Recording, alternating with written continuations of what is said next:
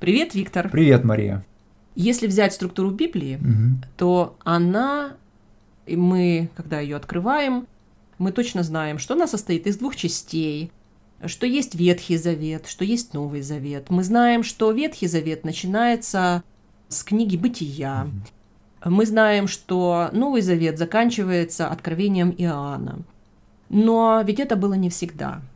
Такую структуру Библия приобрела к концу второго века. Христианская, да, Библия? Еврейская Библия, она, конечно, не включает Новый Завет. Согласна. Угу. И вопрос в том, как это произошло, да? Как вот эта структура устоялась? Да. Это связано с тем, что христианство последовательно отмежевалось сначала от иудаизма, а затем от такого течения, как гностицизм.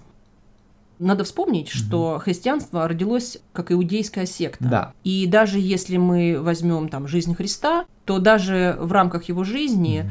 христианство продолжало быть узким течением иудаизма в еврейской общине. Вот это его распространение в мире, то, что сделало его мировой религией, связано с именем апостола Павла.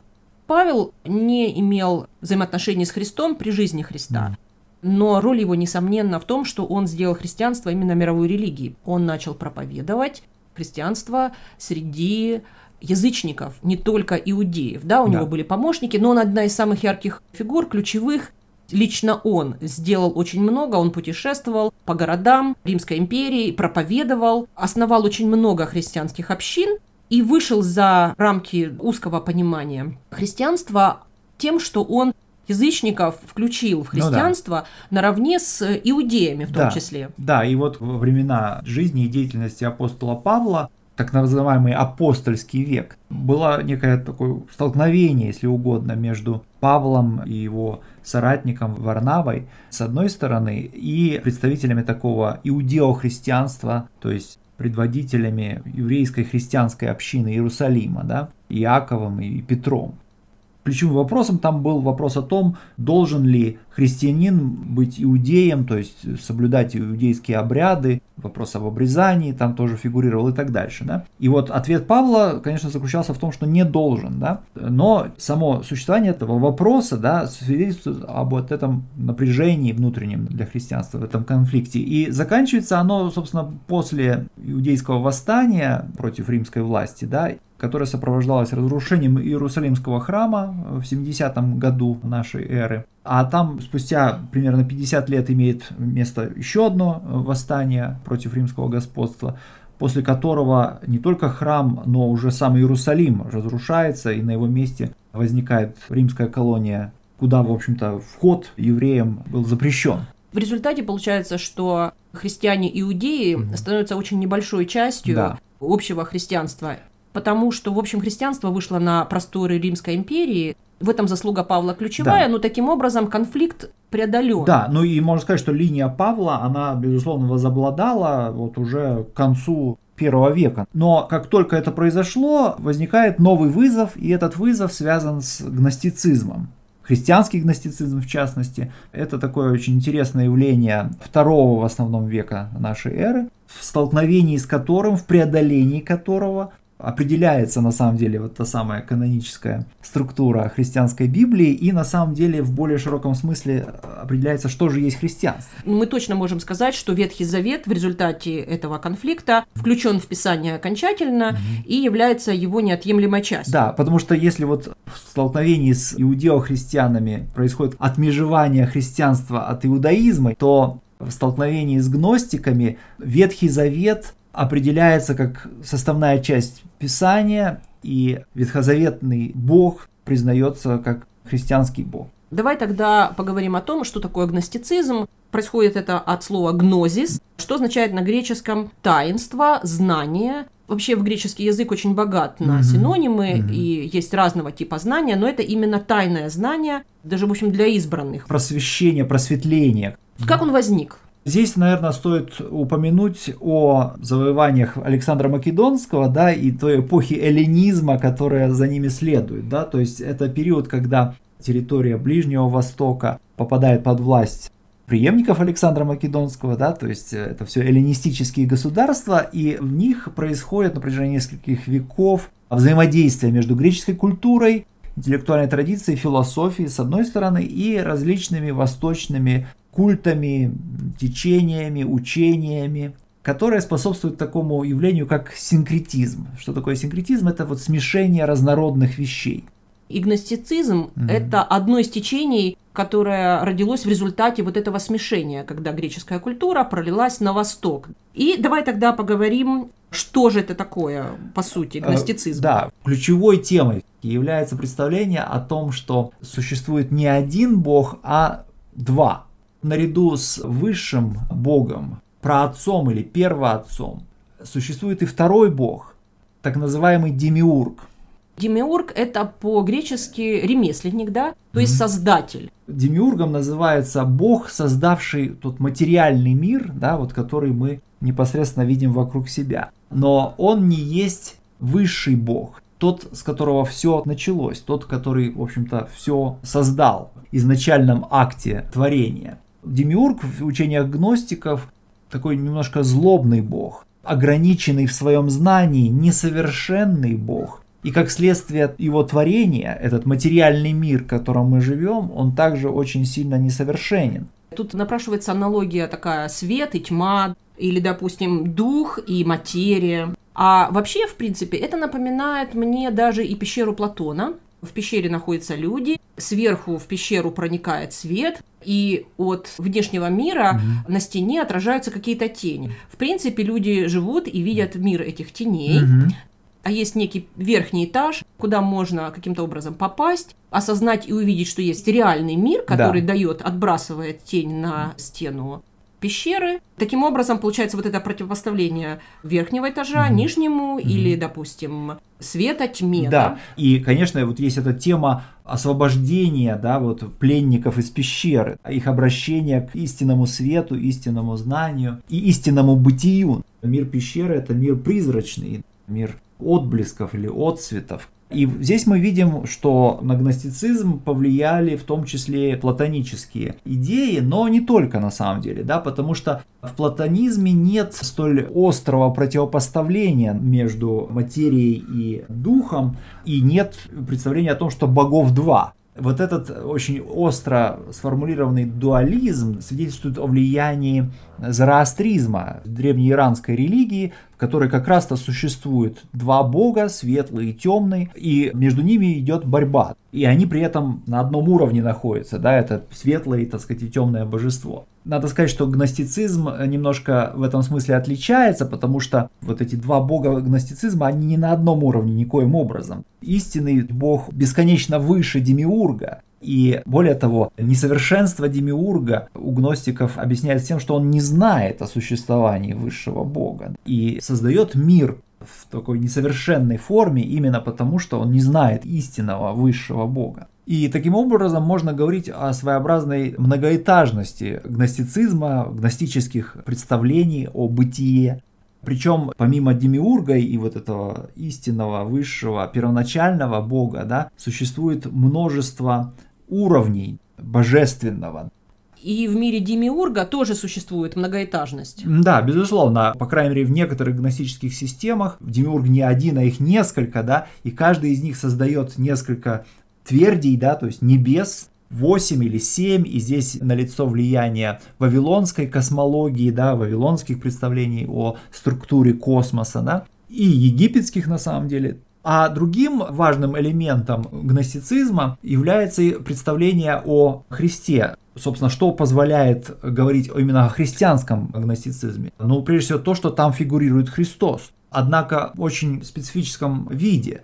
Дело в том, что Христос у гностиков не смешивается с человеческой материальной природой, понимаешь? Материальное тело является просто какой-то такой оболочкой для него. Но вот этого слияния двух природ, божественной и материальной, человеческой, телесной, у гностиков не происходит. И это связано на самом деле с тем, что смысл гностицизма заключается не в смешении и не слиянии духовного и материального, а наоборот в разведении этих двух пластов бытия, понимаешь? Смысл гностицизма в том, чтобы освободить те частички духа, которые оказались заключены в темницу материи, в темницу плоти, и позволить им вернуться, слиться обратно с Первоотцом. Да, в то время как в христианстве мы видим смешение, слияние духа и тела mm-hmm. в Христе, да, и страдания, которые испытывает Христос, распятый Христос, реальны абсолютно. Да, и что самое важное, воскрешение, да, есть тоже воскрешение, в том числе и плоти. Да, материальное. Mm-hmm. Ну хорошо, смотри, христианство преодолело гностицизм, да? Mm-hmm. Как оно это сделало? Ведь... не так просто, да, ведь ну, в гностицизме были очень яркие представители, и не так просто было спорить с ними, не так просто было каким-то образом игнорировать да. это учение. Наиболее яркие представители гностицизма, такие как Василид или Валентин во втором веке нашей эры, они были широко и глубоко образованными людьми. Более того, в какой-то момент в самой христианской церкви не нашлось людей, которые были бы на их уровне примерно интеллектуальном. Достойными да? оппонентами. Достойными да? оппонентами, безусловно. И преодоление гностицизма, оно происходит уже после смерти этих наиболее ярких гностиков, да? Но вот это вот представление о демиурге, да, как о таком, значит, ограниченном, несовершенном, темном немножко боге, было связано на практике с тем, что гностики отвергали Ветхий Завет, потому что с демиургом они идентифицировали как раз-то именно бога Ветхого Завета. И они таким образом представляют наиболее острую такую антииудейскую, если угодно, mm-hmm. линию, да, вот mm-hmm. в этом раннем христианстве. И на практике это выразилось в том, что они, во-первых, конечно, не признавали книги Ветхого Завета, да, в качестве канонических, а с другой стороны, даже вот те книги, которые стали Новым Заветом, они признавали не полностью. Да, ну смотри, в чем заключается тогда проблема? Mm-hmm. Ну хорошо, подумаешь, это течение принимает что-то или не принимает? Mm-hmm. В самом христианстве, mm-hmm. да, было вот учение апостолов, mm-hmm. и у каждого апостола были свои ученики, mm-hmm. развивались связи, mm-hmm. да, преемственность. Mm-hmm. И это то, что гностицизм нарушает. То есть это одна из проблем христианства в том, что он нарушает вот эту традицию, вот эти связи длительные, которые уже развелись, да, mm-hmm. и которые являются силой христианства. Да, безусловно, апостольскую преемственность. Дело в том, что представители гностицизма порой, будучи изначально христианами, то есть крестившись, да, пребывая какое-то время в лоне христианской церкви, высказывали претензии на то, чтобы стать епископами, и в том числе епископами, епископом Рима, да, то есть фактически римским папой. И в этом столкновении личностей происходит... Видишь, они не выбрали вписаться в систему mm-hmm. и стать христианскими епископами. Mm-hmm. Ну, знаешь, то, что ты рассказываешь про гностицизм, mm-hmm. говорит об некой избранности и высоком уровне образованности. Да, безусловно, это элитарное течение, да, и гностики на самом деле подчеркивали это всячески, да, они подчеркивали то, что гностики, они избранные, они один из тысячи или один из десяти тысяч даже. Вот эта духовность, которая в них заключена, и этот путь к возвращению к Первоотцу, этот путь доступен не всем. Что да? лишает христианства широкой базы. Безусловно. Но с другой стороны, понимаешь, их сила была в том, что они пользовались различными приемами, которые привлекали к ним людей. Ну, во-первых, само по себе тайное, скрытое, высшее знание привлекает человека. Каждому хочется приобщиться к чему-то такому, что недоступно другим людям. Это... Исключительность, да, да, такая? С другой стороны, они очень широко использовали мистерии, да, в том числе языческие мистерии, да, которые были частью культурной жизни, вот, практически театральные действия. Также они использовали элементы магии. Некоторые представители гностицизма, в общем-то, были известны прежде всего как маги. Да? Вот был такой Симон Маг, например. Он был современником Христа и доказывал, что он также способен воскресить человека, как и Христос Лазаря. Да, волшебство привлекает, да? Это, безусловно. Вот это та часть, которая могла бы привлечь к ним широкие очень массы.